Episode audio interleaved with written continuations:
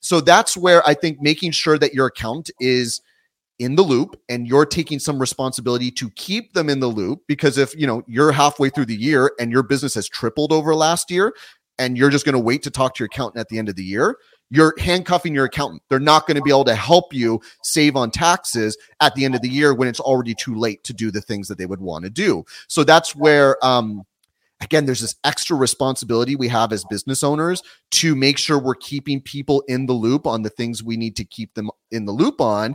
And so with your accountant, if your business is blowing up or you're spending some, you're making a big investment and you're not sure how it's going to affect your taxes, ask your accountant sooner than later. Bring them in the loop. And if they go, well, you're not paying me to give you advice, then go find an accountant who's as part of their service, they're going to give you this advice and stay in the loop.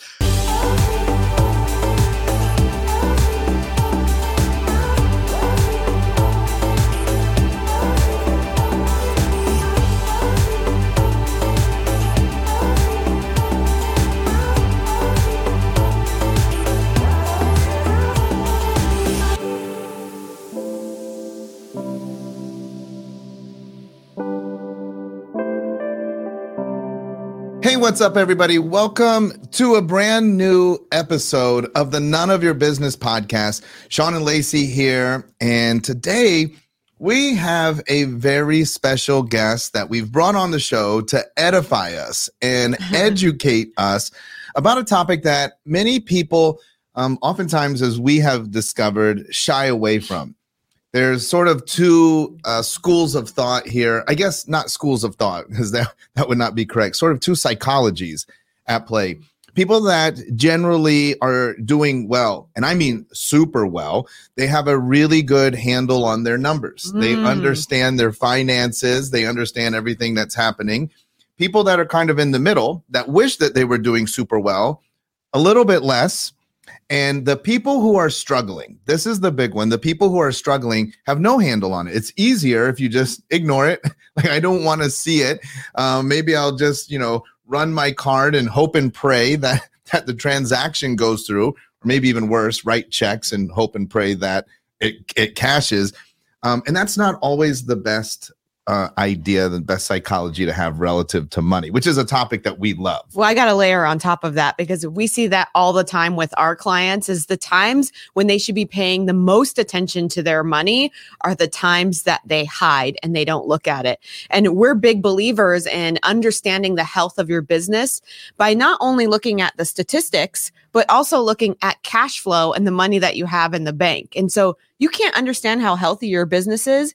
Therefore, you can't make change if you don't understand your finances. So I'm super excited for this topic. Then I'm going to just throw out there for our guests to just knock this one out of the park as well.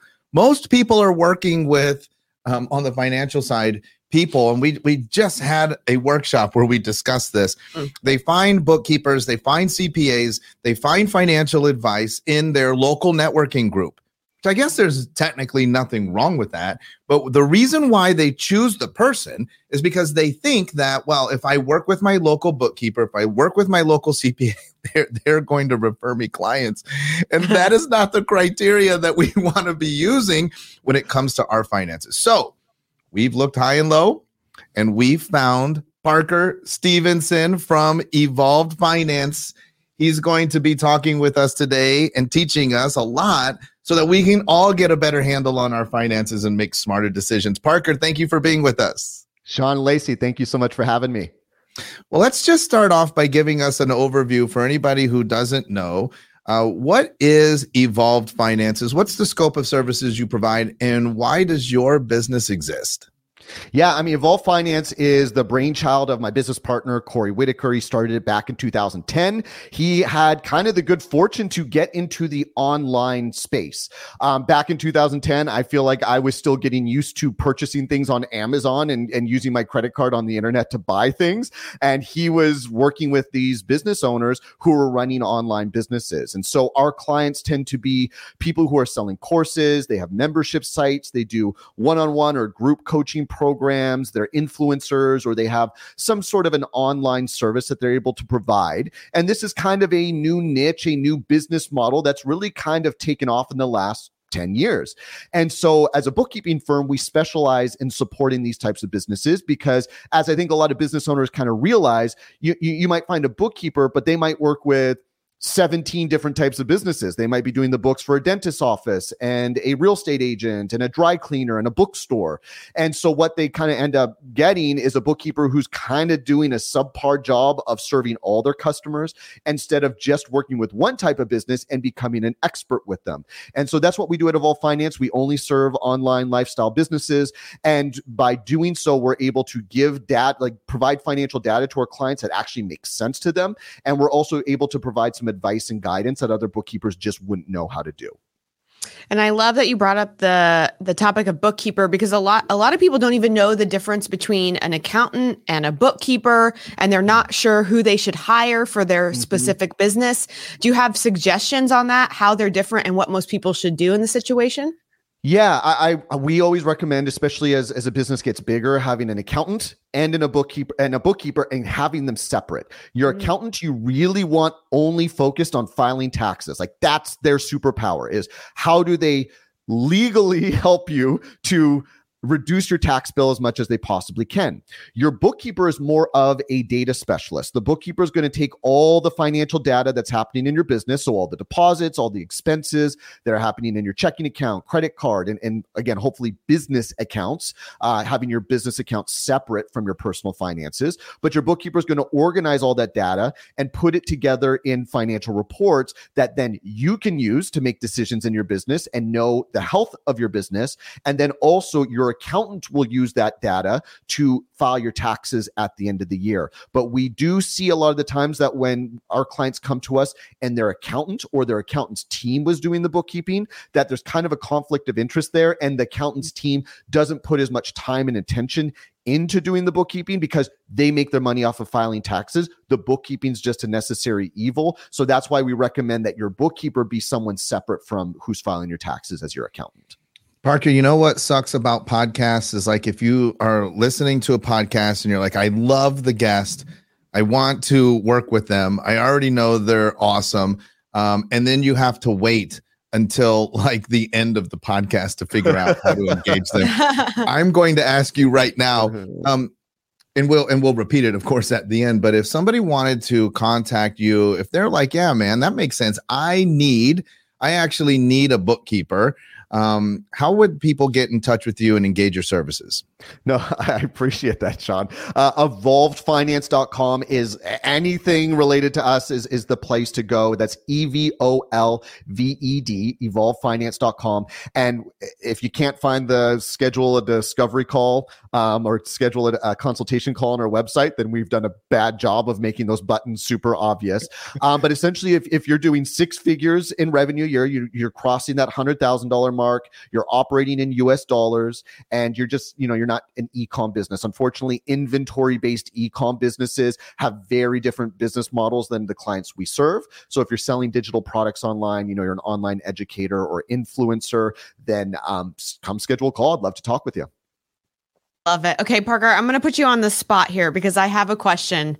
And a lot of times what I see with my clients is that when they hand all of their data over to a bookkeeper, they feel like at that point, then they don't have to worry about it. And they never check in on what's actually happening in their books. So I heard you mention that you provide financial statements or financial reports to give to your clients. How often do you give them those, and what specifically do you provide them so that they're in touch with knowing, what that money looks like? Well, I think our industry as a whole, unfortunately, doesn't have a great reputation of customer service. A lot of the times when people come to us, or our clients come to us and they go, my bookkeeper, I get reports like once every 3 months, or I send them an email and it takes them 2 weeks to get back to me. Because I think at the end of the day, a lot of the people in our industry think their clients don't really care. Like, it's like, this is just going to confuse them. I don't want to complicate this for them. And I'll just get it done when I get it done.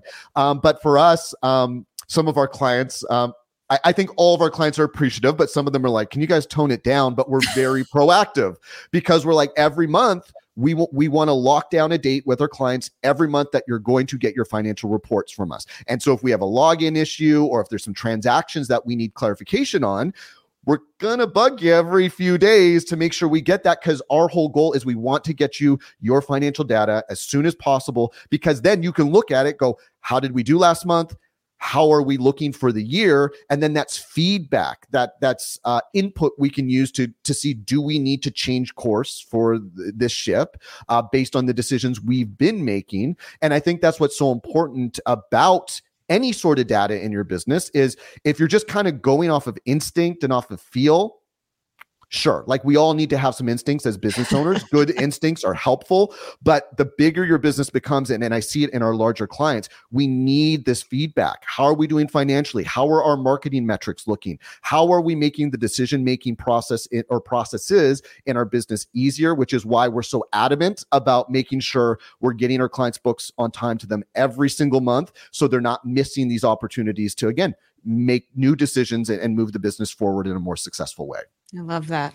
And since you've been working with clients for a while and understand what it is that they should be looking for, this may be a giant distinction for our listeners and our viewers. Like, maybe when you hear this answer, you might be like, that's why I need to call Parker and his team.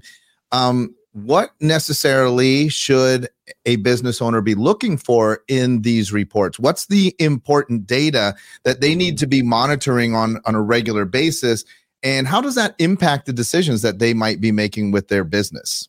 No, that is a great question. And I think this, again, is where our industry, the financial services industry, sometimes tries to make this too complicated or go, don't worry about it, we'll take care of it, just run the business. But I think, as a business owner, again, you need feedback, you need data. What are we looking for? Well, at least with the clients we work with, so many of our clients' businesses, the brand sort of revolves around them. They might be building businesses that aren't necessarily going to be super sellable. So for them, profitability is everything. So ultimately, everything we're doing to analyze an online business comes down to, are the decisions we're making in this business adding to profit or subtracting for profit? And either might not be a bad thing. There is such thing as like your profit percentage going down, but your revenue going up. So ultimately, you're going to be ahead in the end. But we just want to make sure we understand, how are the decisions we're making affecting the profitability of the business? And are we okay with that? So for instance, like with our clients, the types of businesses they run, these online businesses, we want them to be at 30% profitability or better. That's not an arbitrary percentage that we read in a book or some other coach told us. It's what we see, because we're looking at right now, as of today, 165 different online businesses. And we were able to analyze that data and go, this is totally reasonable. Almost any online business can get to 30%. Profitability. And that would mean, for simple math, if you had $1 million a year business, we would expect you to have $300,000 left over in profit after all your business expenses are accounted for. But again, we have some clients who are doing 40, 50, 60% profitability. And that's kind of the benefit of an online business, is that you don't have, typically our clients aren't going to have office spaces. They're not going to have inventory. They're not going to have a lot of these big expenses that maybe more classic business models could have, that then, if their overhead expenses are lower than a typical business, then the potential for profit increases so much. Now, not everyone gets to 30% right away. Sometimes they might be coming to us because they're like, what do I need to be paying attention to? What do I need to be looking out for? And really, again, this is where I think, I don't come from a finance background, so I'm always looking to simplify. Like, how do we focus on the data that's the most important? And really, there's two areas of most of our clients' businesses that are going to make or break them. It's going to be our ad costs. Are we getting a good enough ROI on our advertising, which for our clients is going to be Facebook ads, Google ads, maybe a little bit of Pinterest ads or something like that. But the money we're spending to acquire our leads and convert them into customers, are we getting the ROI we need on that? How much, what percentage of our revenue is going to advertising? And then it's team, it's labor, contractors and employees. Those are the two areas that, assuming the business is generating revenue consistently and making a healthy amount of income each month, then it's really coming down to advertising and labor expenses.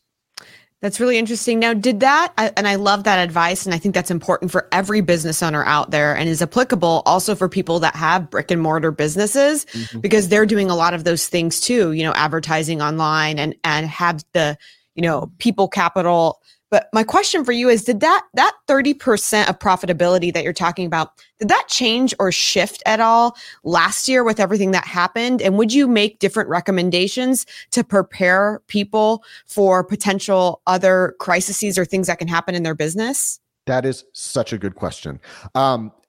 So when I got involved in the business 6 years ago, and we started to see the norms in our niche, in our industry, we were actually expecting 40%. Just because I'd say the online space was still a little bit of the wild, wild west. The marketing tactics that people were using back then there was just less competition out there, and the marketing tactics were wildly successful. So it was even more common to see these businesses that had 50, 60% profit margins because everyone were opening emails, and their email lists were open rates were through the roof. And it was just, again, less competition, I think, for their customers' attention. But I'd say overall, marketing tactics have shifted and changed. Our clients can still be very successful, but people our clients are having to spend a little more money on advertising than they used to, and they have to build up teams a little more than they used to, because I'd say, again, 6 years ago, businesses were just kind of like, whoa, I have this online cash machine. Awesome. And now it's more like, oh, I need to have some structure and some actual business fundamentals so that this business can actually operate for years to come, right? We have this solid foundation, and usually that means having people involved in the business to keep the business cruising along. So last year actually did not affect going down to 30%. I'd say that percentage sort of shifted about 2 or 3 years ago. Last year, at least for the businesses we worked with, they actually thrived. All of our clients were already established online, that when all of a sudden everyone's at home and spending more time on the internet and looking for new opportunities to develop new skills, maybe start a business, kill some time, that whether our client has like learn how to play piano or guitar course, or learn how to make your first online course sort of program, almost all of them did really, really well. So maybe we should have bumped it back up to 40% to set new expectations, but I still think 30% for our clients is a really safe bet. I love it. So Parker, earlier you said that your niche, your sweet spot there is the online world. And you had mentioned maybe some other people, maybe previous bookkeeper that someone may have used had experience in other industries. Obviously, our show caters specifically to service providers, which would encompass both brick and mortar and online services as well. What are some of the core differences between servicing from your viewpoint, through your lens, a brick and mortar, say a dentist, versus say an influencer, a consultant in the online space? Well, I mean, Evolved Finance is a more true classic service-based business than our clients. Like, again, we have some marketing agencies and businesses like that where their human resources are kind of the product, right? Like at Evolved Finance, we have systems and processes for how our bookkeeping gets done, but it's our team who's executing on it. So it just naturally, team expenses are going to be higher. So with our clients that are more of a service-based business, we would expect the margins or the profit to be closer to 20%. Now, the reason we would expect it to be closer to 20% is labor costs are going to be higher. That's just built into the business model.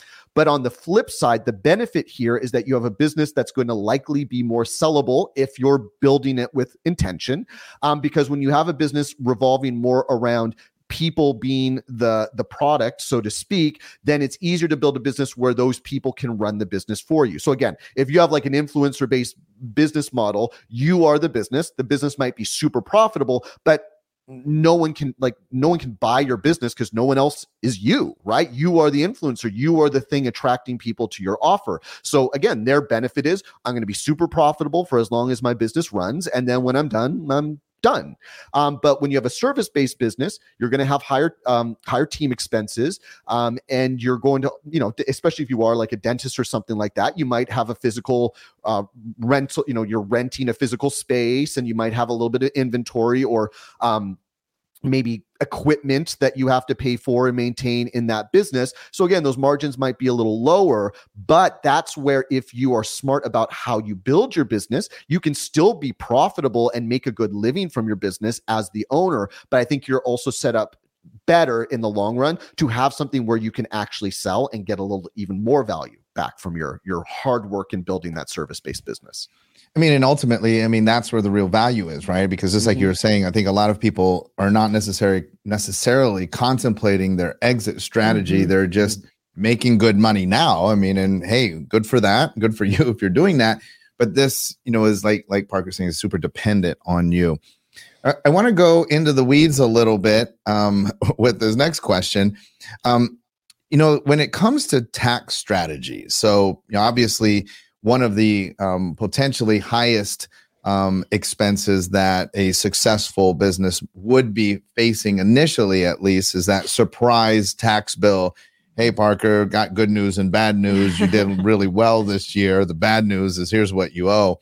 And then you talked like about the worst conversation, by the way. Are you really you don't ever want your CPA to say surprise? Like that's like not good. You're like, is it my birthday? I hope. Yeah, do you have a cake back there? This is not a good conversation. But yes. But he talked about then the importance in his mind of having this distinction, separating the two. Right.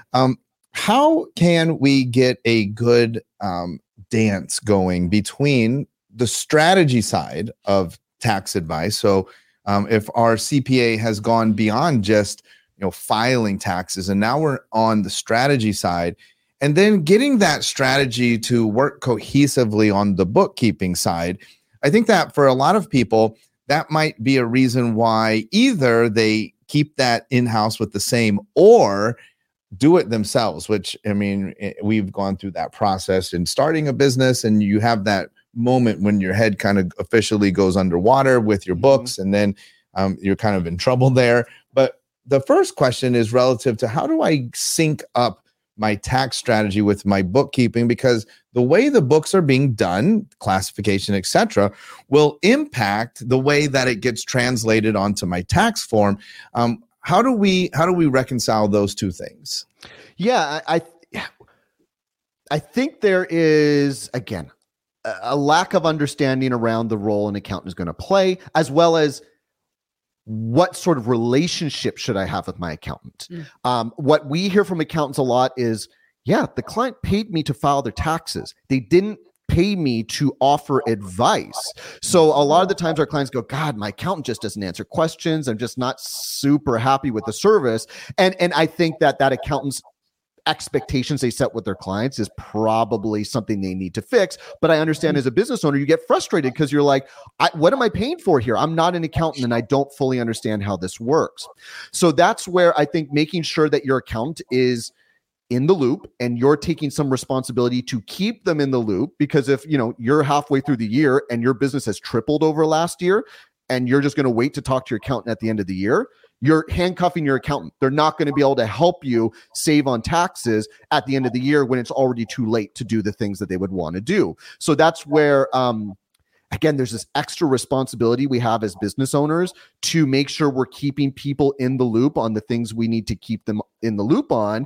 And so with your accountant, if your business is blowing up or you're making a big investment and you're not sure how it's going to affect your taxes, ask your accountant sooner than later. Bring them in the loop. And if they go, well, you're not paying me to give you advice, then go find an accountant who's as part of their service, they're going to give you this advice and stay in the loop.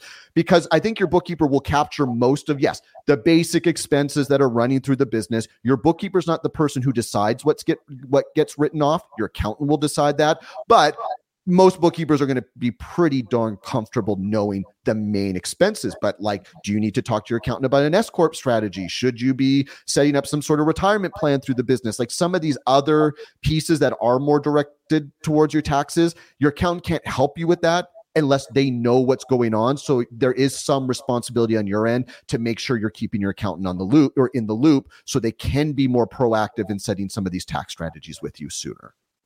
So on that, sort of doesn't really piggyback, but I did mention it. A lot of people, when they start their business, they're under 100,000, right? Mm-hmm. And so they're a solopreneur. They're doing everything by themselves, and that includes their books.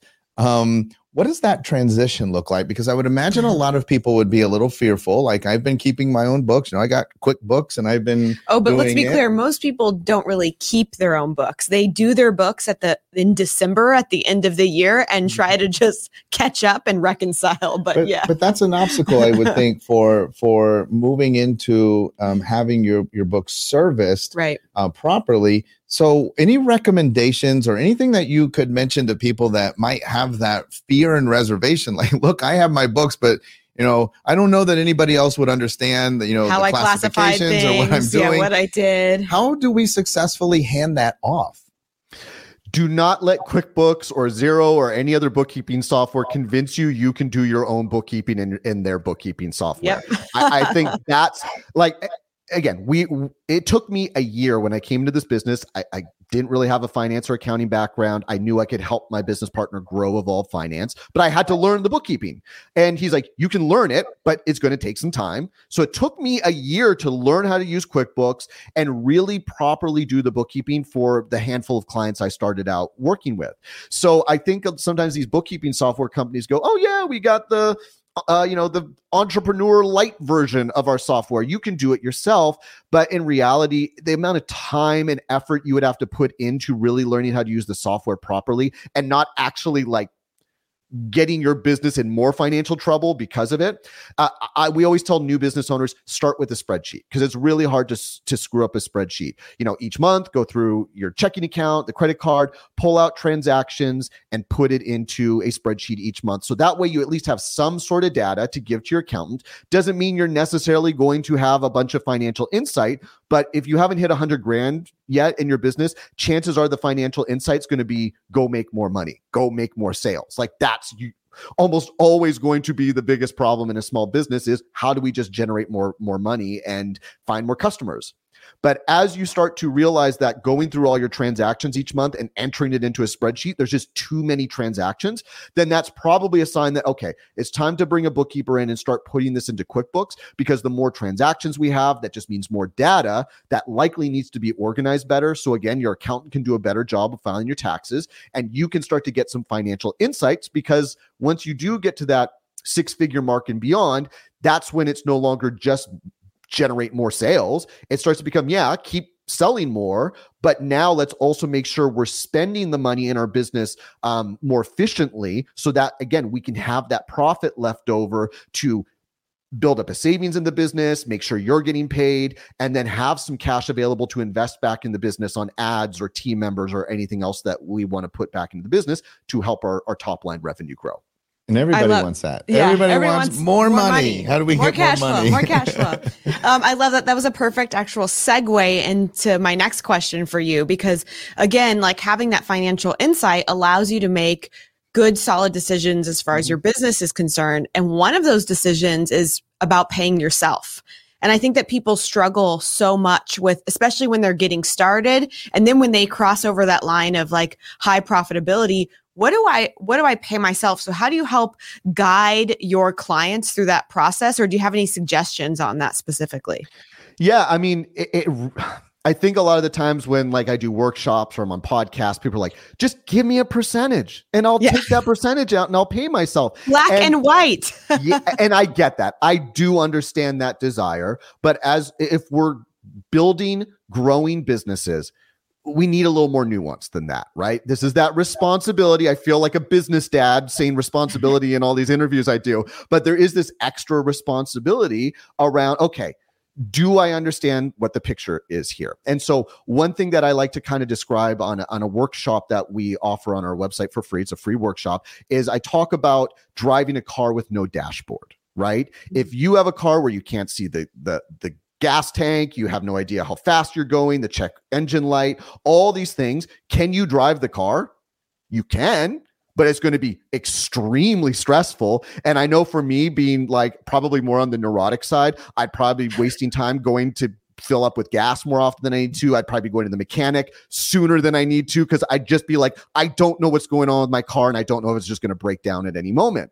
So that's where, you know, when you start to think about paying yourself, well, if you have no dashboard, how are you supposed to make this nuanced decision? So what we usually tell business owners, number one, do we know how much money you need to make? like having a personal budget. Right. And that's why in our workshop, we give away a free personal budget, because a lot of the times entrepreneurs don't realize until it's too late how much their personal finances actually affect their businesses. And so knowing, okay, how much money do I actually need to make personally? What's my nut I need to cover every month?